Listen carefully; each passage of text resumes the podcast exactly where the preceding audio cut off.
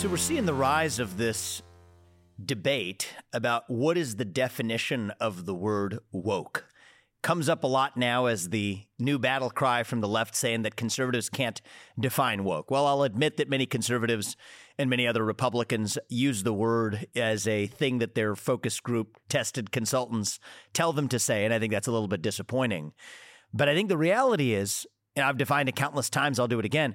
Let's define it in neutral terms and then we can actually talk about what's wrong with it and the culture of fear that it creates. Okay, so being woke refers, whoever's defining it from the left to right, to waking up to invisible societal injustices and then taking whatever action is required to address those injustices, grounded generally in race, gender, or sexual orientation, or other injustices that are perceived to have an effect on race, gender, or sexual orientation. That's how the proponents of wokeness would define it. That's how I think the opponents of wokeness ought to understand it.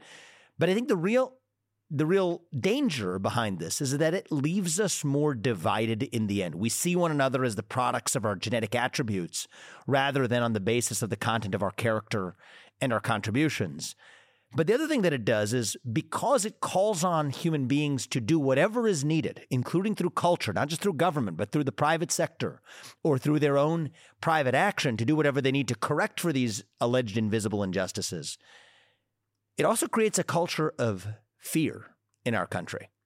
And I think a big way you see this culture of fear play out is in corporate America, where if you're an economic actor, but you're called upon to address these invisible societal injustices, what do you use? You use the economic toolkit that's available to you. What does that mean? It means not just what the civil rights advocates once meant when the civil rights laws were passed that you can't discriminate on the basis of race or sex or sexual orientation. But now it means something else altogether. It means that if you say something that a member of a protected class, for example, finds offensive, well, then you might be liable for a hostile work environment lawsuit. Well, what does that mean? That means if you're an employer and you don't fire someone who uh, created a hostile work environment, then you could be liable. What does that mean? You fire somebody who creates a hostile work environment. Well, how does one actually create a supposed hostile work environment? Today, it means it could just be expressing a viewpoint that's unpopular to those held by others in the workplace. So, what does that mean? It means we've created the very conditions for viewpoint discrimination while leaving viewpoints themselves unprotected as a category. And that's the real def- that's the real danger of the woke culture that we have not yet discussed in full. It is a threat to a free speech culture in this country. It says that certain ideas cannot be expressed because certain ideas are more protected legally, financially, economically than others. And I think that's a danger because free speech is itself is a precondition for truth. You know what? If we had a culture of free speech in this country, we would have gotten to certain answers more quickly than we otherwise did. You take the COVID lab leak. Well, a couple of years ago, you said on social media that COVID 19 originated in a lab in China, you would have been censored. Your account would have been locked down. Your post on YouTube would have been removed. What do we now know two years later? COVID 19 likely originated in a lab in China. And had we known that sooner, we could have not only delivered accountability, but potentially even dealt with the problem sooner. But we didn't. People suffered, including the very people who we were supposedly protecting from racism or whatever from this one sided view. Well, another example of that actually relates to the school closure debate. COVID school closures, COVID 19 related school closures in America.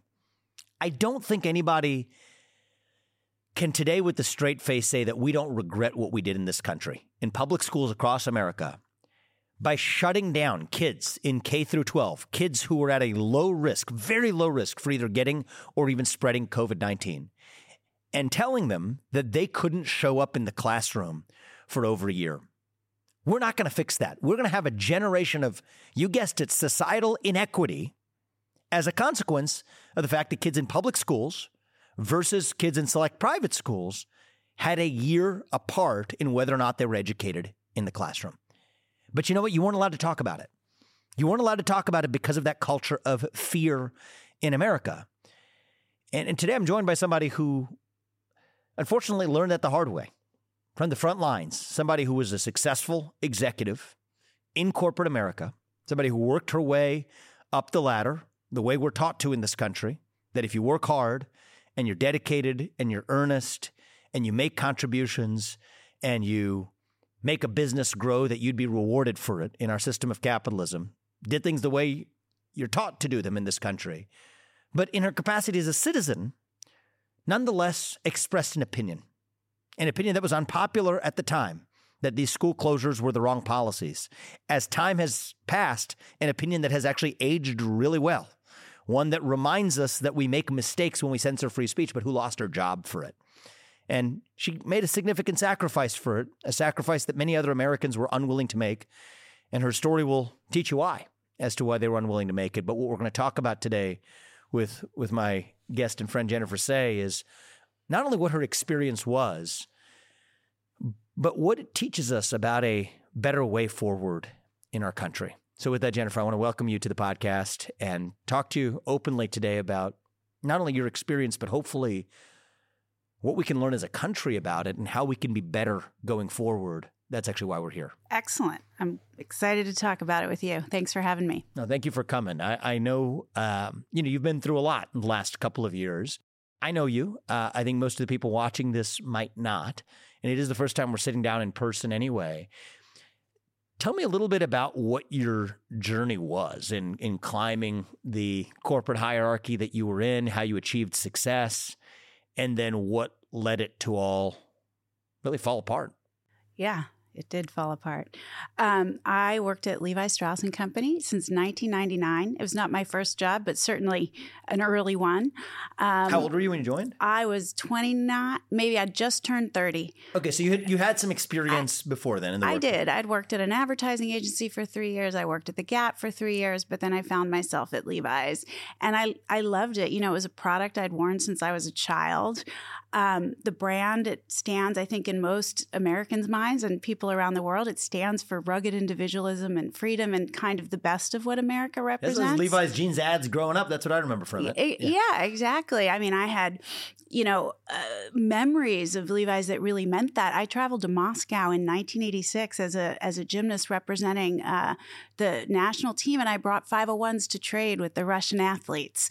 I mean, that's what Levi's so, so meant to me. A- yeah. I didn't know that. You were a national gymnast for the United States? Yeah, I was on the national team for seven years. I was a national champion in 1986. Really? Yeah. So, so does that mean like Olympics level? Yes, and this will I'll, I'll, come back to it because wow, it definitely factors that. it into actually the. Does it actually? It actually makes me even view your you know pursuit of excellence story through a different light. I didn't know that about you. You know, you'll if I if I if I start with this briefly, I was very outspoken in 2008. I wrote my first book um, about the culture of abuse and cruelty in gymnastics, and that was not a popular view oh, either. Interesting. So my like advocacy, abuse, like parent, like what do you mean by emotional, that? Emotional, physical, abuse, yeah. and sexual abuse. So you touched on that on in the, your book, even. Oh yeah, I was the first one to talk about oh, it. Really, I didn't know that. And I was. Um, dragged across the internet. Um, early days of social media, didn't know what I was signing so up for. You talk about the sexual abuse issue back then. See, I didn't think that was in the public consciousness until much later. Wow. It it was. I mean, I was You're the too far ahead of your time. I was too uh, far ahead. It took about ten years, and I was redeemed uh, for about five minutes before I started my COVID open schools advocacy. Um, but it, it's an important lesson, and I think part of my journey because I spoke the truth. I had lived this experience. I knew from the inside what the sport was like, but that was not a message that the powers that be wanted out there. Not USA Gymnastics, not the U.S. Olympic Committee, um, not the, you know, practitioners of the sport. You know, everybody was invested in this image of the sport as these shiny, happy little girls dancing around. And I sort of punctured that. And so all the same tactics that were, well, slightly different, but, you know, I was a grifter and a liar and I was a not a good gymnast and all these things were used until the story could not be held back anymore because we had the case of Larry Nassar, which you're mm, probably somewhat familiar with, the, the doctor for Team USA Gymnastics who abused over 500 young athletes. So at that point, I was redeemed. But, um, you know, my, my advocacy for children goes back to that. Um, and I know all the ways in which adults will sacrifice children to maintain, you know, a certain image. Um, in the sport of gymnastics, it was about money and medals, and they were perfectly willing to sacrifice young children to achieve that. And you know, children need our protection. They're least likely to speak up for themselves. They have they don't have a platform. They can't vote. Um, they want to please the adults around them. I lived this, and so all of that was with me as I advocated for children during um, COVID uh, in terms of open schools. But essentially, professionally, I started at Levi's in 99. Um, I loved the brand. I wore the brand. It was always important for me to work in a place where I believed in the product. You know, mm-hmm. I didn't mm-hmm. want to have to kind of lie and make that up. It wasn't an easy environment for women um, coming up in the 90s and 2000s. It was, um, you know, I'll just say it's a testament to how far we've come and change. Just say a little more about it. I, I mean, it was. In what ways was that difficult?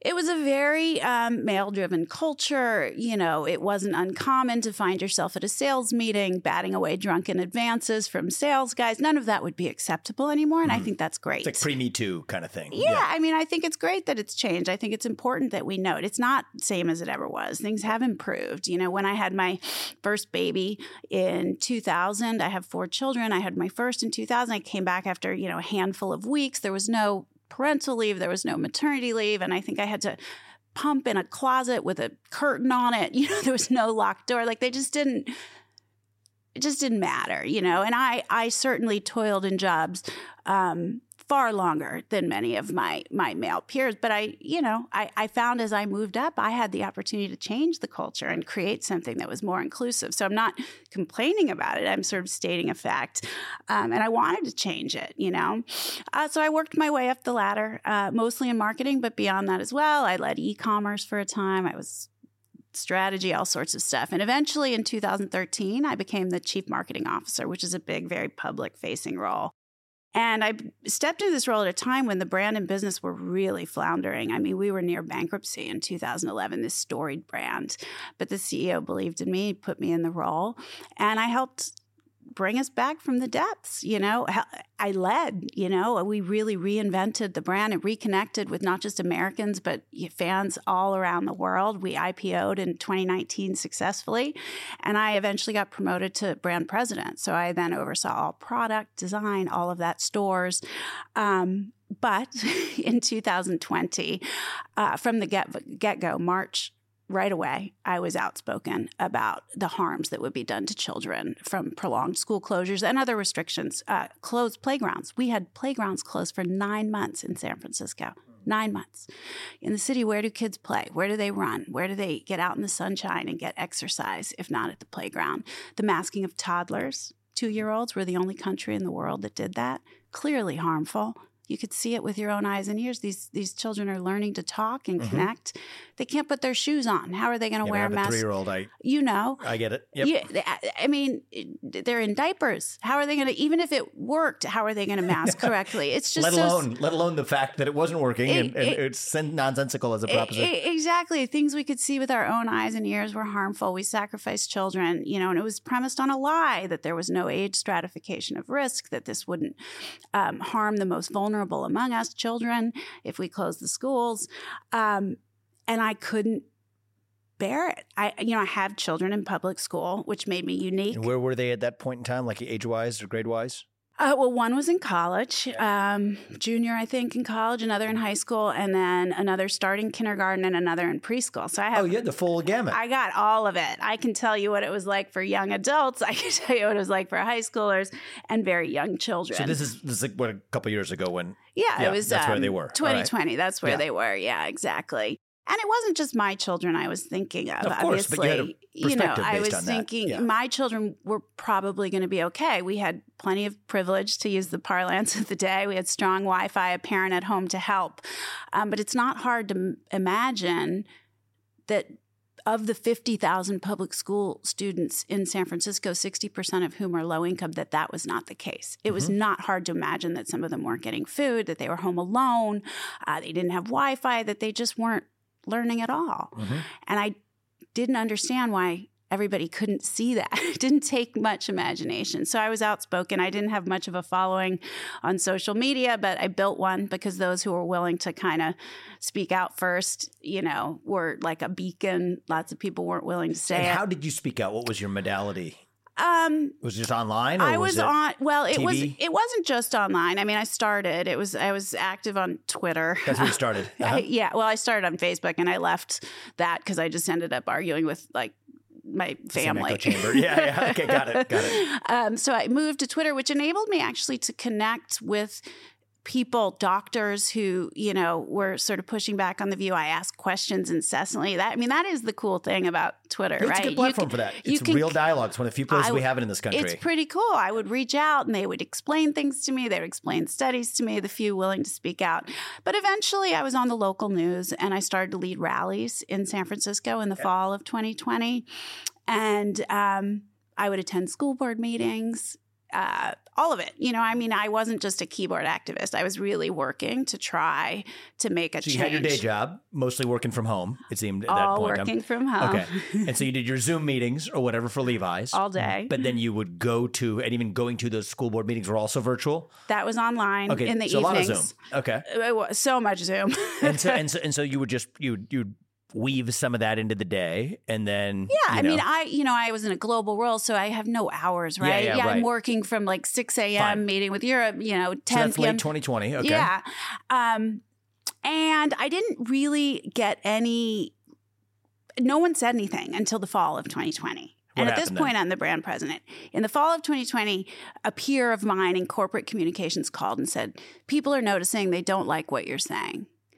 And I said, So? yeah, we have different opinions. Yeah. So I'm, I'm not using my title. I don't even say I work at Levi's. When I'm on the local news, I in fact tell them my, you know, say mom of four. That's it. That's all. And sometimes I would say, don't say I work at Levi's. And they say, oh, you do? Like no one even knew. Yeah, yeah. It was like wasn't like crazy. they were so worried about it.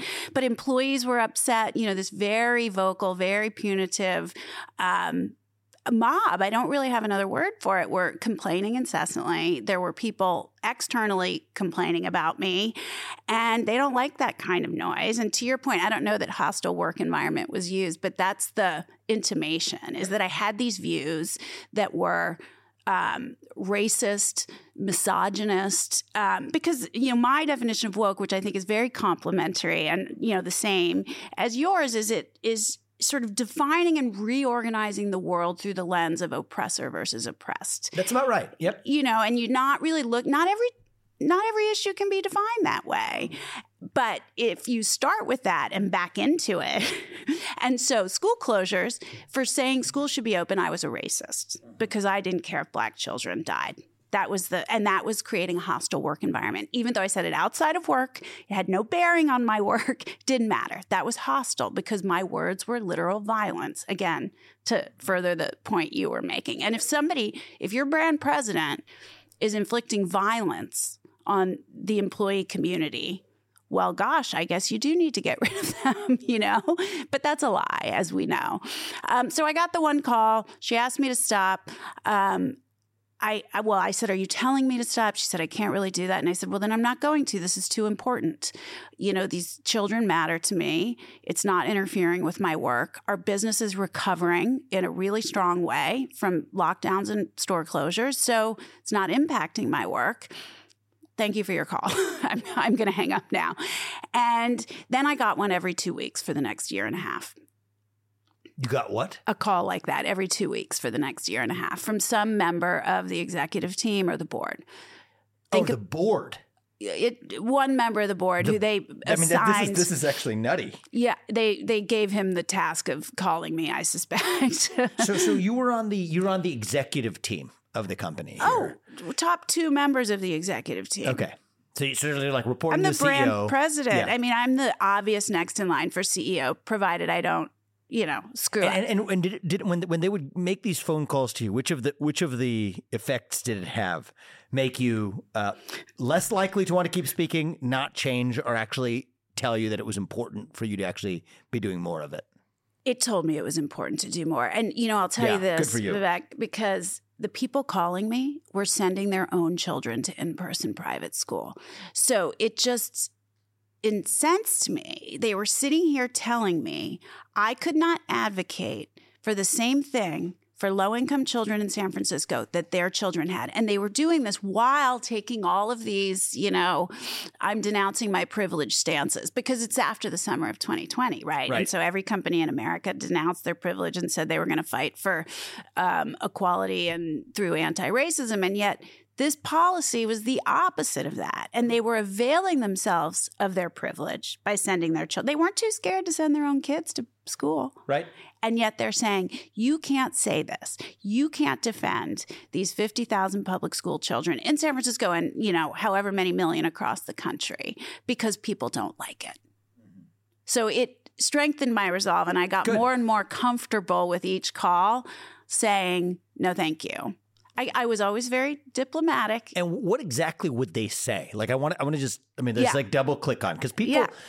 people hear about this idea of woke capitalism, of use of corporate force, cancel culture, but these are just words, Yeah. right? You actually have an experience and you're unshackled to be able to talk about it. I think that's useful. I've had these experiences too and talked about them, but we're talking about yours today. What would that conversation get as specific as you can? What would that conversation look like? Generally, it went like this Jen, do you realize and understand when you speak, you speak on behalf of the company? No, I do not, is what I mm-hmm. would say. I am a citizen. When I speak in my Yes. capacity as the Levi's brand president, when I speak in front of the company about the brand strategies, or I go on X show to talk about, you know, Right. the brand direction, then I speak in my capacity as mm-hmm. brand president. Now I'm speaking as a mom of public school children and a children's advocate. Well, but you do. You are the face of the brand, you're the face of the company. And I said, but I but I'm not. So and and I'm not using my title. This matters to me too much. If you're saying this is a problem, then let's have this conversation. But I have no contract I've signed that says I cannot speak out about my views. I've done it in the past. They were just more aligned with yours. Because it was you wrote a book uh, Yeah. about the uh, gymnasts. I wrote a book about abuse in gymnastics, which, while it wasn't popular in the Olympic movement, It had become popular by then. for the broader culture, Yeah. people were like, "That's terrible. You can't abuse children." yeah, yeah. So it's not like it's very interesting. When did you join Levi's? but even my politics, I had been outspoken. I joined in '99. so, so you wrote a book while you were at Levi's. 10 years in. and and that was because it was in a in a space that was per, that was not contradicting the cultural orthodoxy of the time was totally fine. But you had a this is a pretty interesting case a demonstrated track record at Levi's of separating your voice as a citizen from your voice as a corporate executive. So this is not a new concept to them. yeah, and I had That's fascinating. I had also spoken out about my politics. If anything, I was further left than you know the the was than the than the executive team and the sort of culture at Oh, Levi's. I- what's an example? Oh gosh, without embarrassing myself. Yeah, it's fine. Embarrass yourself. You're not because there's nothing to be embarrassed about. No, there's not because Yeah. you can change your mind. I Exactly. think that's fine. I mean, I had um, I supported um, Elizabeth Warren. okay. I had, um, and they mocked me for that. They're oh, she's going to kill business, and I was like, oh, I think you know. Yeah, so, so this is back when, like in the 2010s, something Yeah, like that. yeah, So you- So you came out, you were a vocal Yeah. proponent of Elizabeth Warren. yeah, Yeah, I mean, done. nobody cared what I said, but yeah, but, yeah, but you, you had the point is you had an established pattern of speaking as a citizen. that's right. Jen, that- the citizen, versus Jennifer Sey, the corporate executive. And that was fine when it was in line with left wing the Overton orthodoxy. window. Within the yeah, exactly. you right. know, a- and I'll just say it when it was in line with when, when it fell within specifically. and Democrats. you Mm-hmm. Yeah. know, it was fine then. Um, when it wasn't, um, then it wasn't fine anymore. So it is clearly viewpoint discrimination, right? You can uh, you can Mm-hmm. That's talk- exactly what it is. I mean, there's no other word for it, right? And political speech is protected speech. I it's of note. I also I had no contract with the company. I had nothing saying you can't you talk on political social speech media. is protected speech. Political speech is protected speech in California, actually. Yeah, It's actually it actually isn't in much of the rest of the country, but you're in a you were you were in California, right? yeah. So you're in a state Okay, so let me give you another good where it's example. actually protected speech, and that's the irony. Yeah, here's another good example. You ready for this? Mm-hmm. Yeah. So it became more and more fraud. I kept getting these calls. You speak, you speak on behalf of the company. No, I don't. I'm a mom. I care about kids. Can are you telling me I have to stop? I would say they would say, "No, we can't do that. We're urging you." But then eventually, my boss, the CEO, engaged me on the issue. And, you know, his suggestion or intimation was you could be CEO if you stop doing this. Mm, use the carrot now. Y- yes, exactly.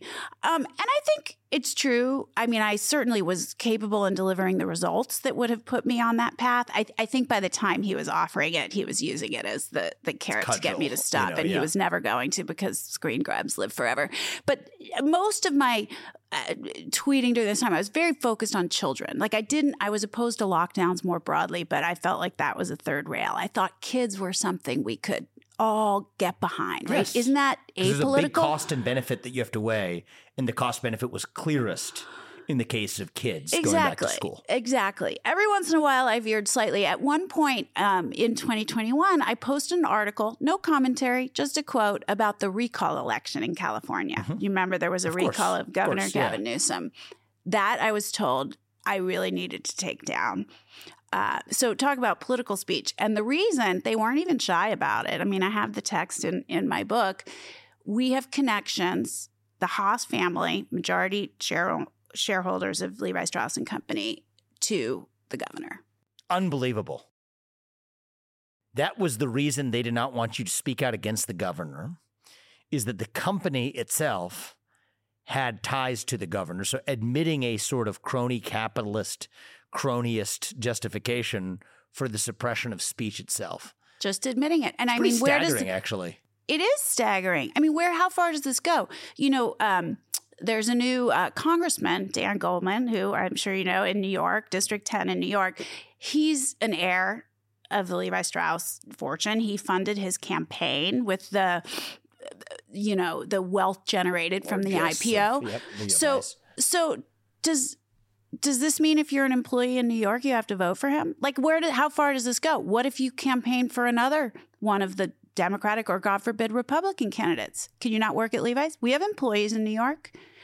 And, you know, the argument that, well, you are a high level executive, there's a different sort of standard. That's not a real you. argument. It's not a real argument. And I would sort of, I would push back pretty aggressively on that. If a well liked, beloved executive with influence in the company can't have an opinion.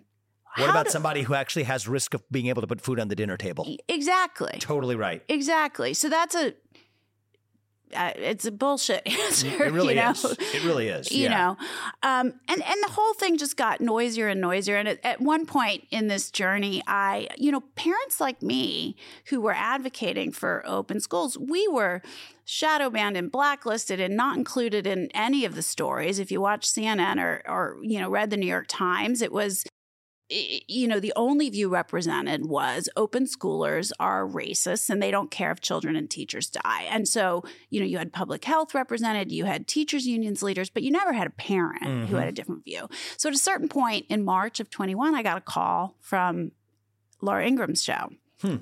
to come on and express this view. And she had been right from the beginning on this. She was very outspoken. I think the I think first, she was. I think you remember. I, I think, think- you remember. I, as I remember, that sounds about right. Yep. Yeah, I mean, it was. I think as early as April 2020. She, I think she might have been Oh, the wow. first national early. sort of news person pundit. On on the schools issue. yes, on schools specifically. So I went on.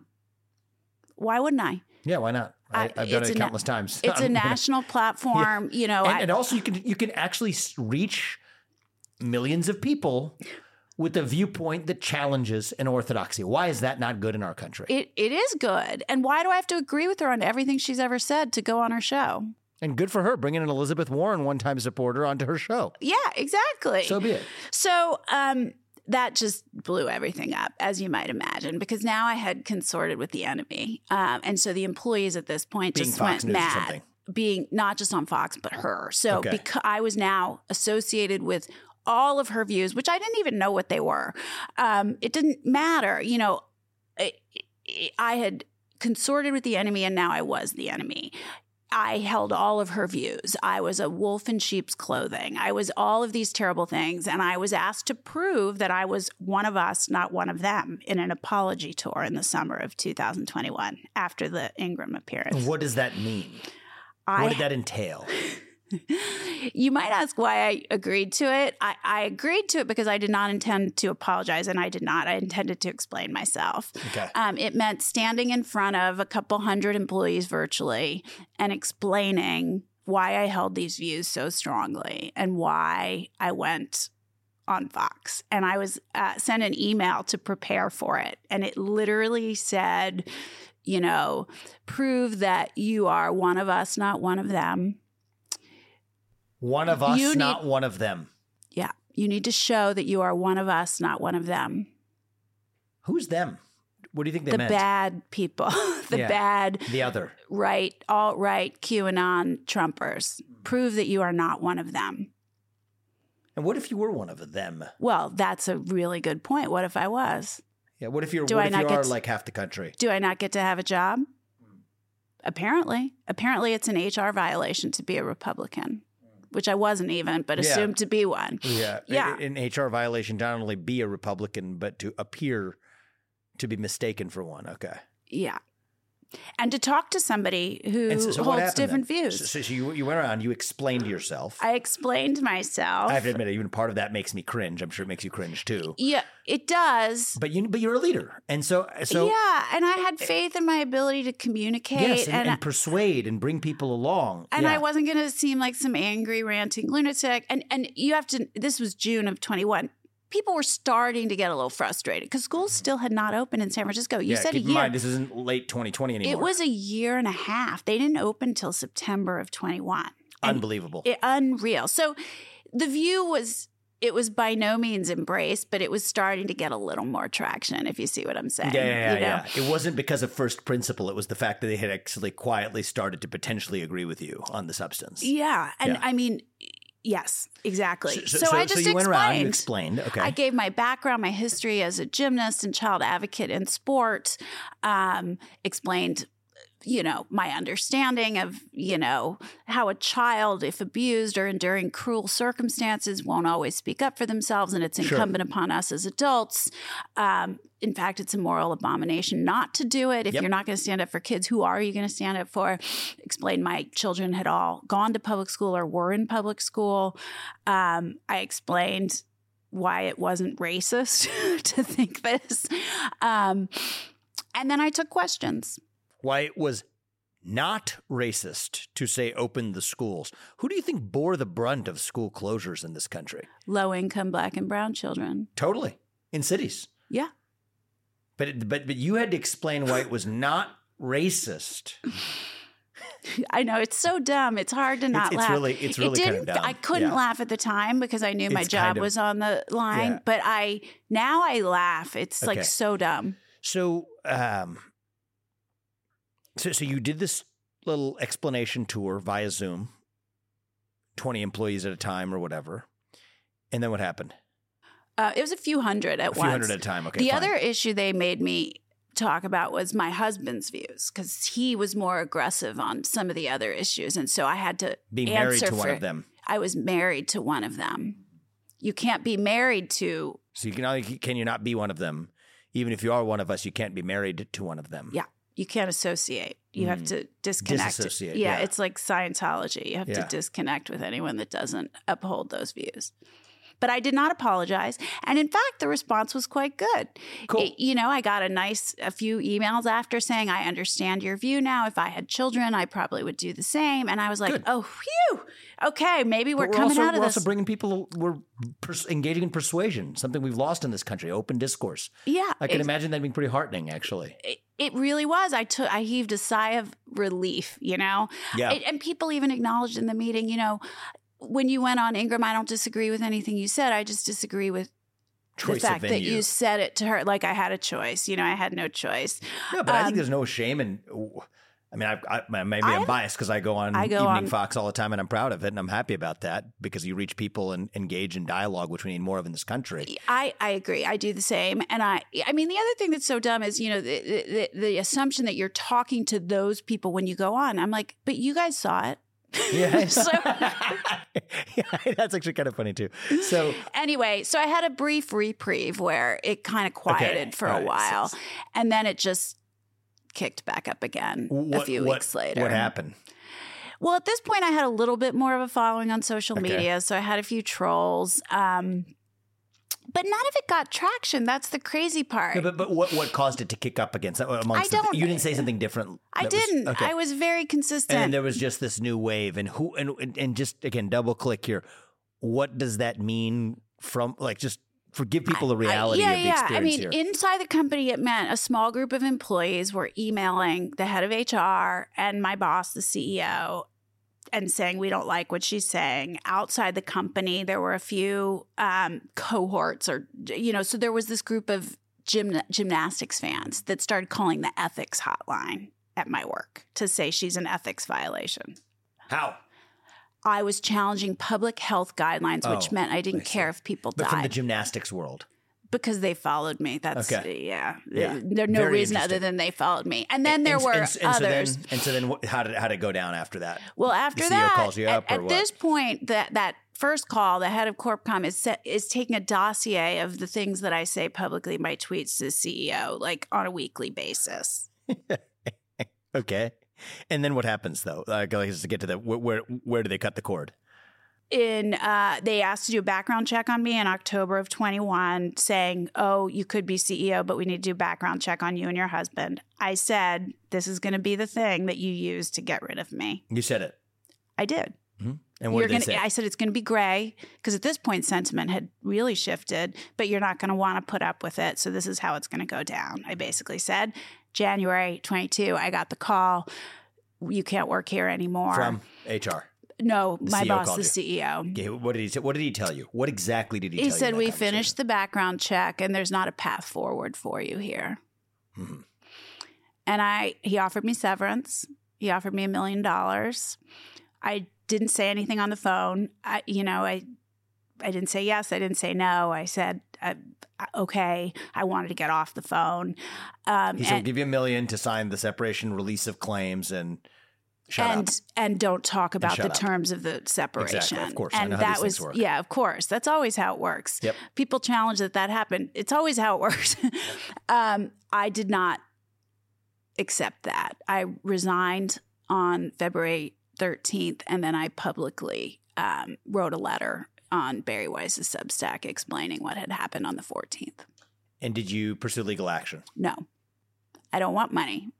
I just want freedom.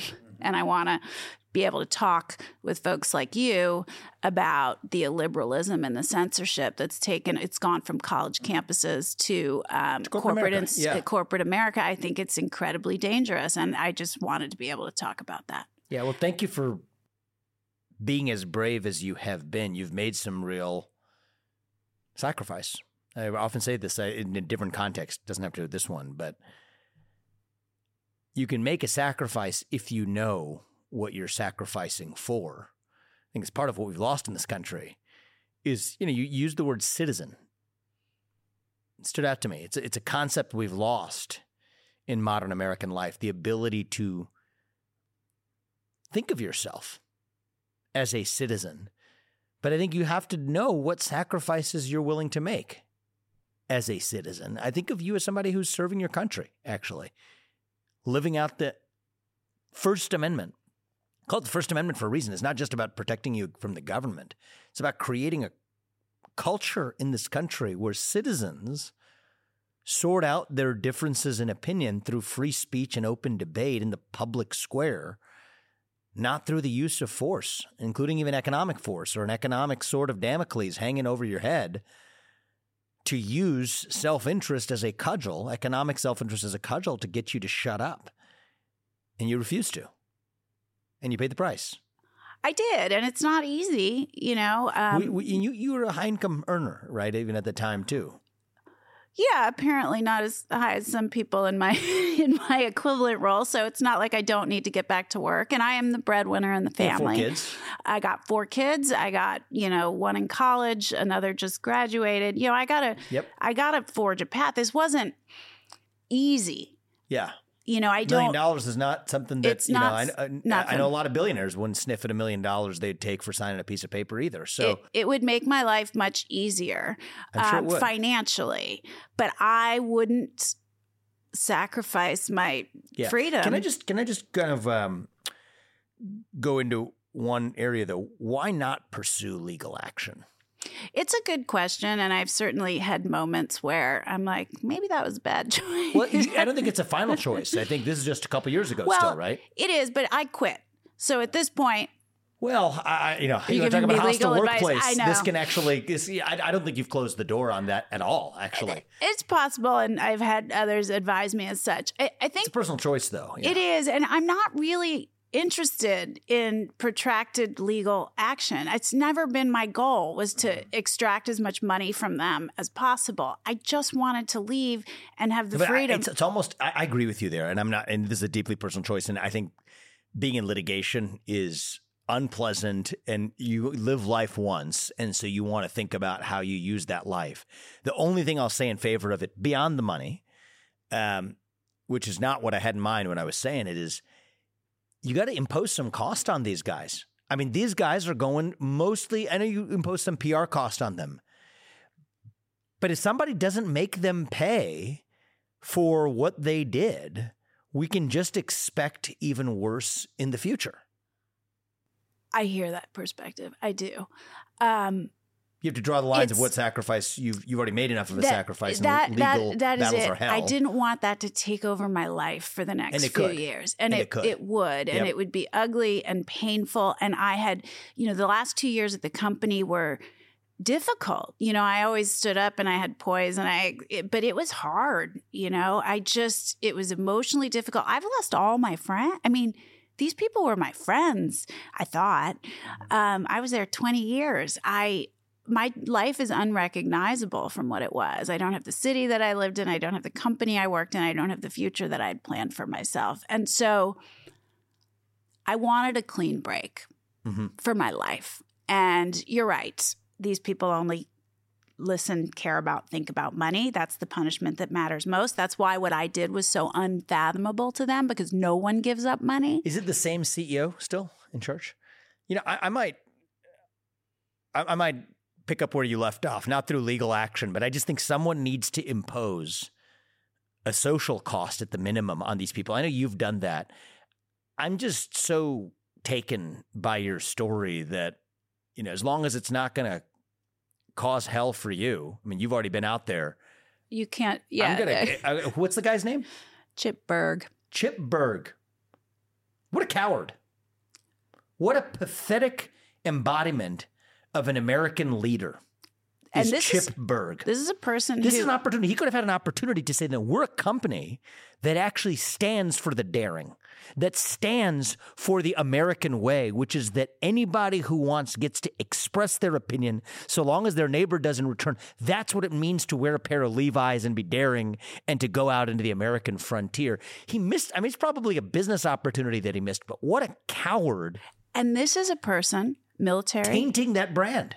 I agree. Military would consider himself this sort of like brave, decisive, courageous would he serve leader. In the military? Yes. So what? I know. Sir, you serve in a military, you go through the motions, wear a uniform, serving out a hollowed out husk of the thing you're supposed to represent. That's not brave. I'm sorry. But here's here's here's the thing, and I'm sure you know this and have experienced it.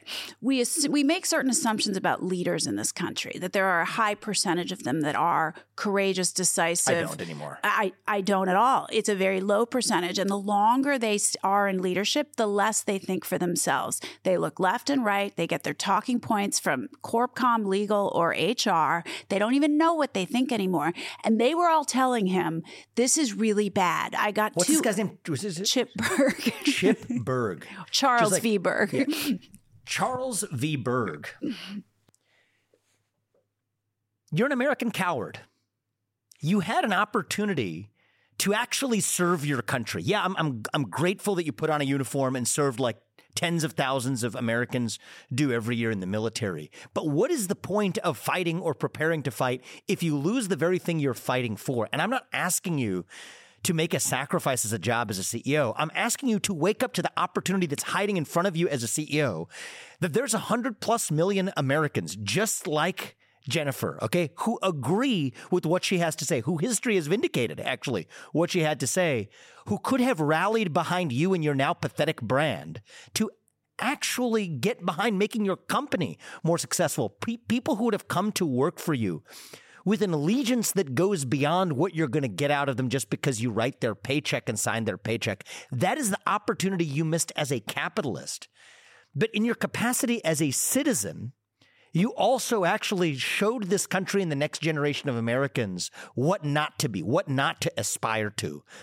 The fact that you think you live the American dream becoming a CEO of a company is actually a is actually a farce that makes a comedy of the American dream when the person who achieves that height only gets there in order to actually have a piece of tape over their mouth, handcuffs over their hands. You don't have to have physical handcuffs and be locked up to live a life of enslavement. You're enslaved, but you're teaching other Americans that, you know what, people like Jennifer who are brave enough to speak up get enslaved by people like you too. Shame on you. Shame on what you're teaching the next generation of Americans. And I hope you actually re- learn from your own experience to be able to talk about your cowardice in the open. And when you do, I will praise you for it. I hope you do at some point because until then, you're a pathetic example of what actually creates the problem in our country. And I hope you either stand up or step aside, not just from Levi's, but from any position of leadership in this country, because we don't have room for more leaders like you.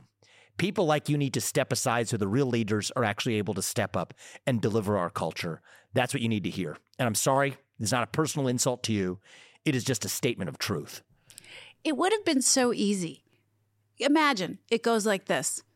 He stands up. Some of you are upset with things that Jen is saying outside of work. That's fine. She gets to say them. She's a citizen. You can stand up for what you care about as a citizen. As a citizen. Now let's get back to work. Can we please just get back to work? Let's focus on this great brand. We're emerging from difficult business conditions during COVID. We got to focus on great product, great marketing, disciplined financial management. That's what we're going to spend our time on. And we're not going to talk about this anymore.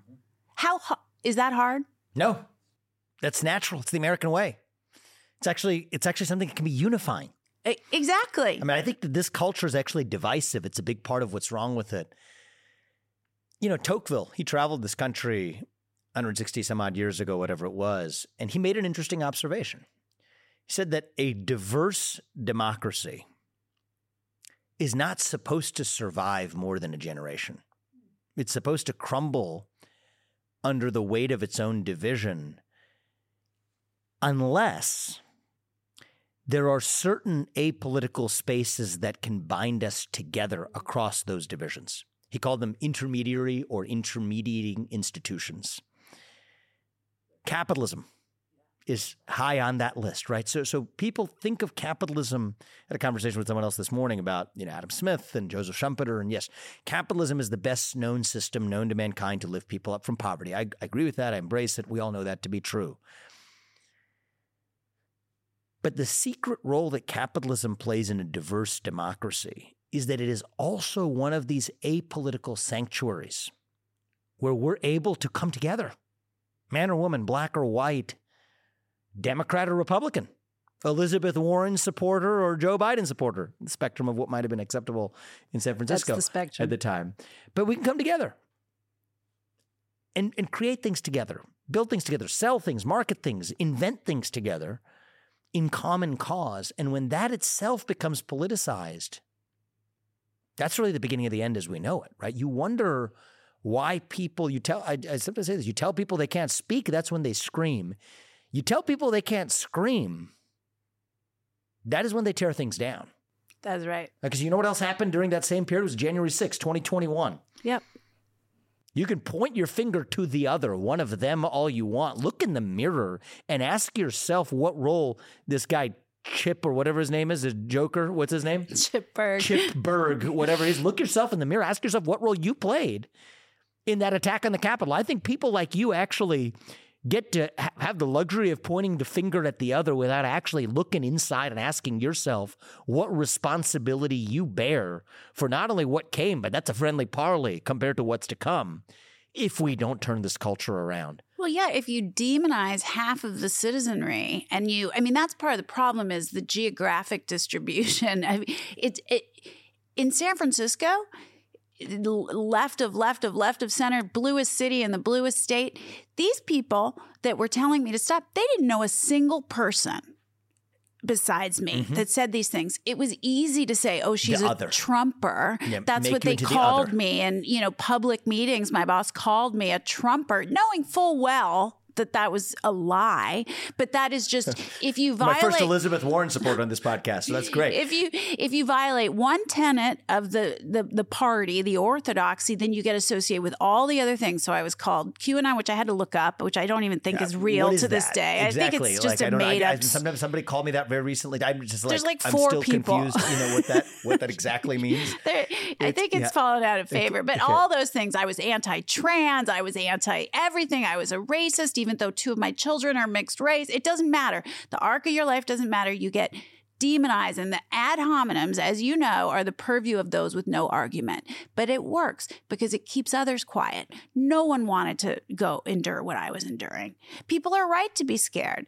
But my message is we're the majority. People who have common sense, who can see a lie for what it is, who would like us to get back to some degree of open debate and dissent in this country. And if if if we all stood together, I really think that's most people. That is most people in this country, and I, and I think that we can.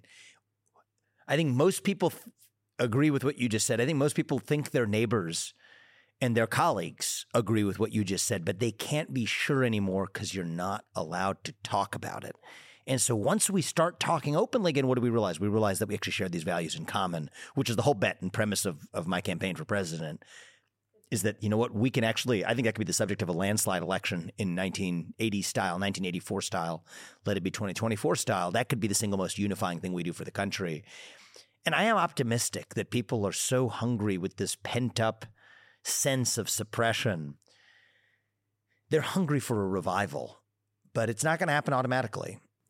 It's going to happen because people like you, frankly, are willing to make the sacrifices needed to get there. you know, I, I, I, yeah, not to sort of overly put myself on a pedestal because there's a lot like me, but people, someone has to go first, and you have to kind of puncture the the bubble or the delusion, and then slowly people will join you. That's what happened to me in the world of sport, and I held that close.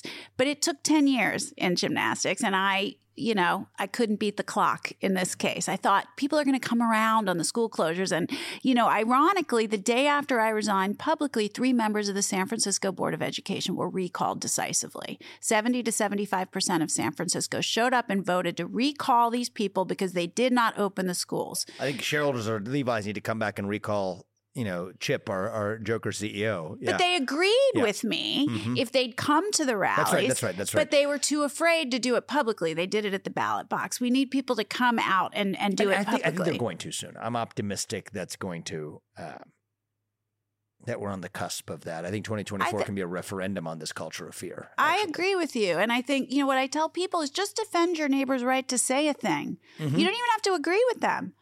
Because because you know what you're actually fighting for? You're not fighting for your neighbor. That's right. You're fighting for yourself. That's right. They can do it to right. them. They can do if they can do it to them today. They can do it to you tomorrow. And they will. And that's and no one's pure enough. And they will exactly. No the one's French victim Revolution enough. left left no left no one untouched. Right, and so that's I- that's the lesson of history. But I think that we are now learning that lesson of history in in our own country. Yeah. And, And, I, and you know, I, I, I'm optimistic. It's not going to happen automatically, but I think if we have leaders who are willing to step up, I think that we're hopefully on the cusp of graduating from this weird adolescence we've gone through as a country. I think so. I, I think cusp might be still a little bit of time, but I think people are getting tired of, you know, being forced to pretend a lie is true, not even to be able to question it. I mean, you mentioned the lab leak, but like the everyone knew if you had any sense that closed schools were going to be harmful for children. It- there, there's no seeing it any other way, and and yet it could not be uttered. You know, uh, the the lies abound. I mean, I could step outside of COVID and the the schools narrative and the lockdown and the lab leak narrative. I mean, everybody know. Let's go to the body positivity movement for a second. Fraught also. I'm sorry, everybody knows it's not healthy to be morbidly obese. Mm-hmm. It is not healthy to be 400, 500 pounds. You are not a bad person. You are a good person. You have value, what you think matters. But you can't talk about the fact that that is unhealthy. It is considered fat phobic. And in fact, you know, that was another thing I got in trouble for. I would say, you know, obesity is linked to poor health outcomes from COVID, among other things, mm-hmm. and it creates is. all these other health issues. Why doesn't the CDC, why doesn't the government do a get healthy campaign? Get out, get exercise, get sunshine instead of locking yourself inside and eat better. We would have saved a lot more lives. Yep. That made me a fat phobe. I mean, I think that part of the reason is that you were already wrapped up in this other fraught debate. Part of the reason is that becomes the next frontier. It's a lot of what's going on in the trans movement where we can't have empathy for a kid who's going through some difficulty because as soon as they've uttered the magic words, then you're transphobic if you actually have empathy for the real thing that you could have helped them on, but you can't anymore because of your own self interested fear as an adult. Yeah, Fatphobic, and we, transphobic, we, same story. Yeah, yes, of course, and that whole arena around gender ideology is also founded on a lie that there is no biological difference between the genders, where between the sexes. We everybody knows that there is, but in the uh, oppression hierarchy, trans folks fall lowest. They are the most victimized, and so their rights according to the movement, have to, to be the most victimized. I, I think the way that, that, hierarchy works today is actually it's inverse it's in terms of who actually wields social the power. The most power, which yeah. is why when you take it to the arena of sport, women's sports, which were protected, created through title, protected through Title IX for a real reason, mm-hmm. that doesn't matter anymore. Mm-hmm. Yeah, but so it's sort of a, and it really is the religi- religiosity of this. Sometimes I point out, I mean, yeah, this is a side current, but the, the at one hand, you have you you have to abide by the orthodoxy that the sex of the person you're attracted to is hardwired on the day you're born.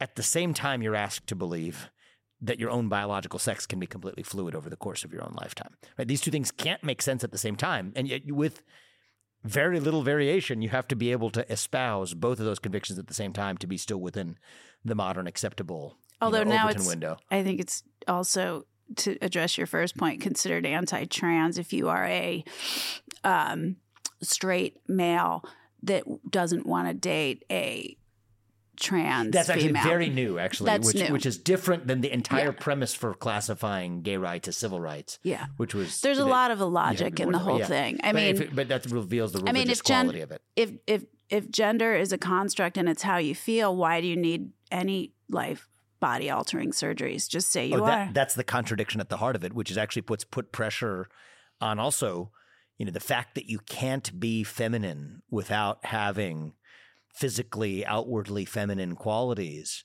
It's like the kind of thing that that, that would have irked, yeah, exactly, irked a, you know, feminist me.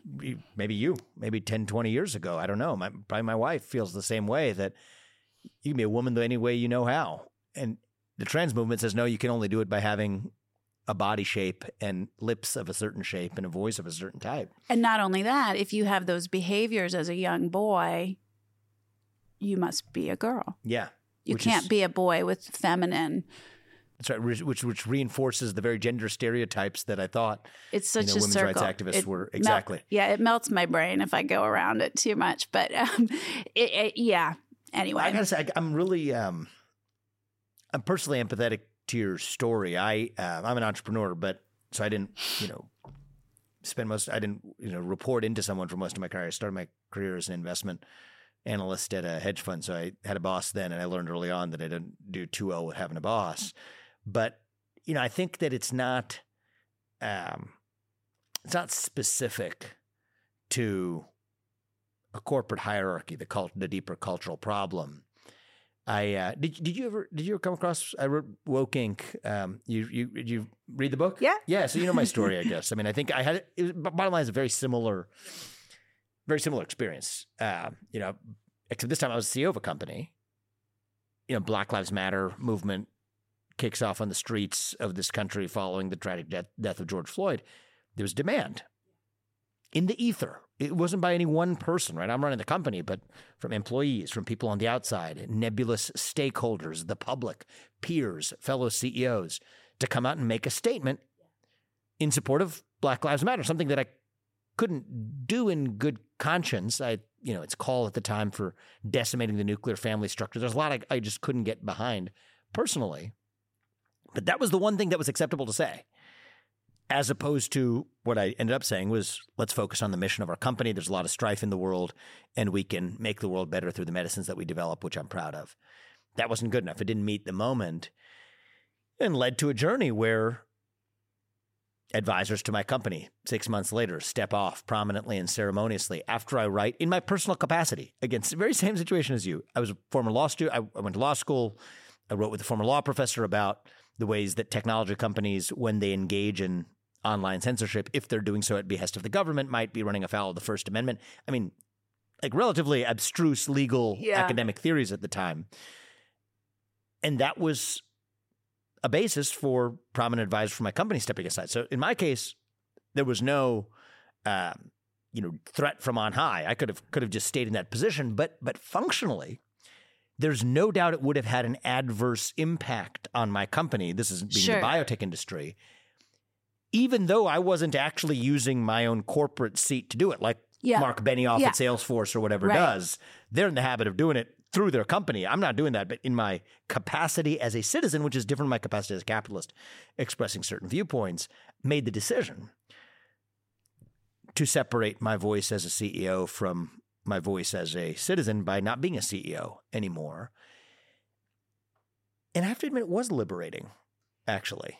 It was liberating. Now, I guess that's easy for me to say because I guess I'm not in a position to have to worry about me or my kids or whatever putting food on the dinner table. It's probably part of what gave me a sense of obligation to make sure I did it.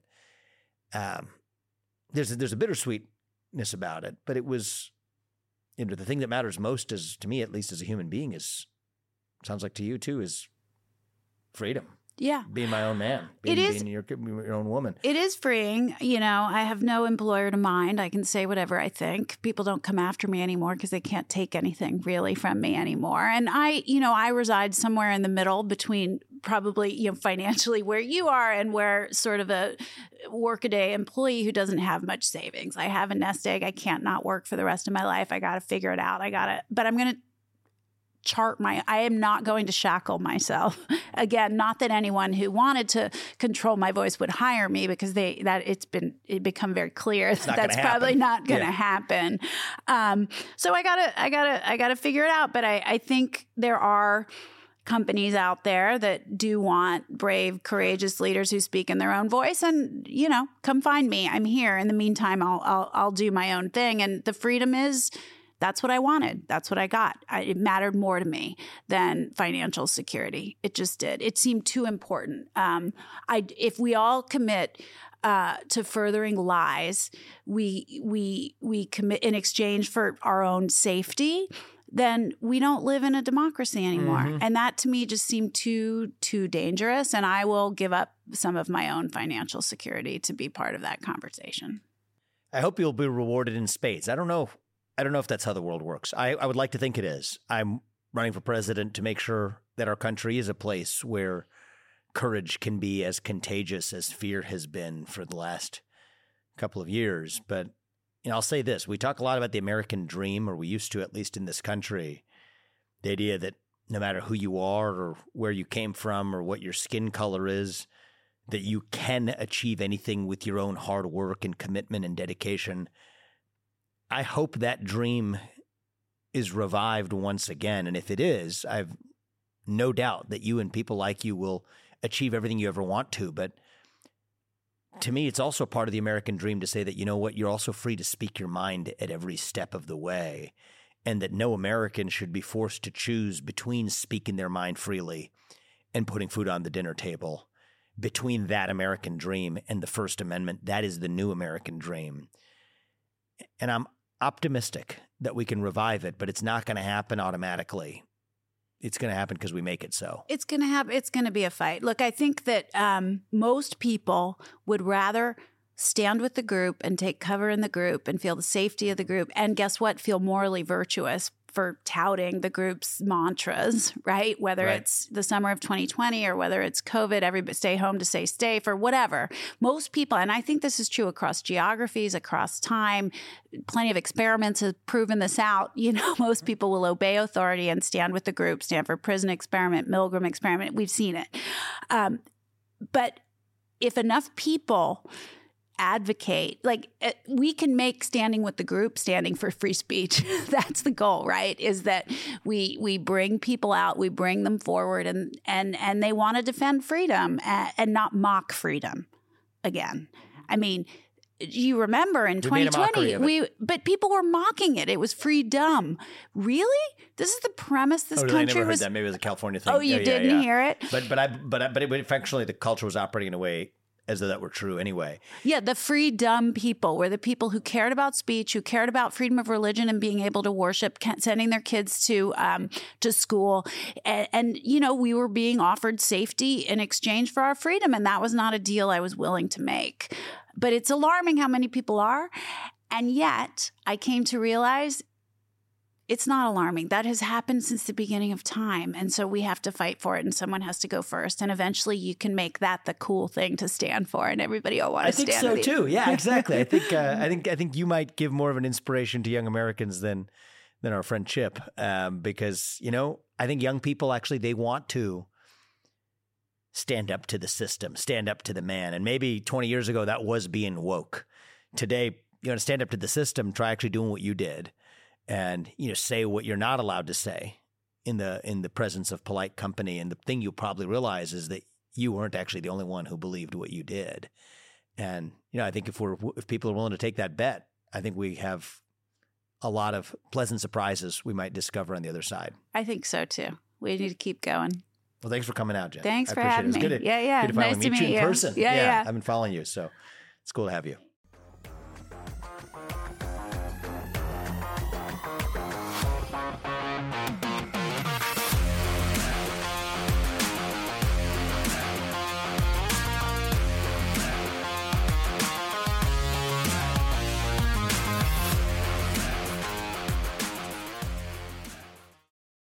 I'm Vivek Ramaswamy, candidate for president, and I approve this message. Paid for by Vivek 2024.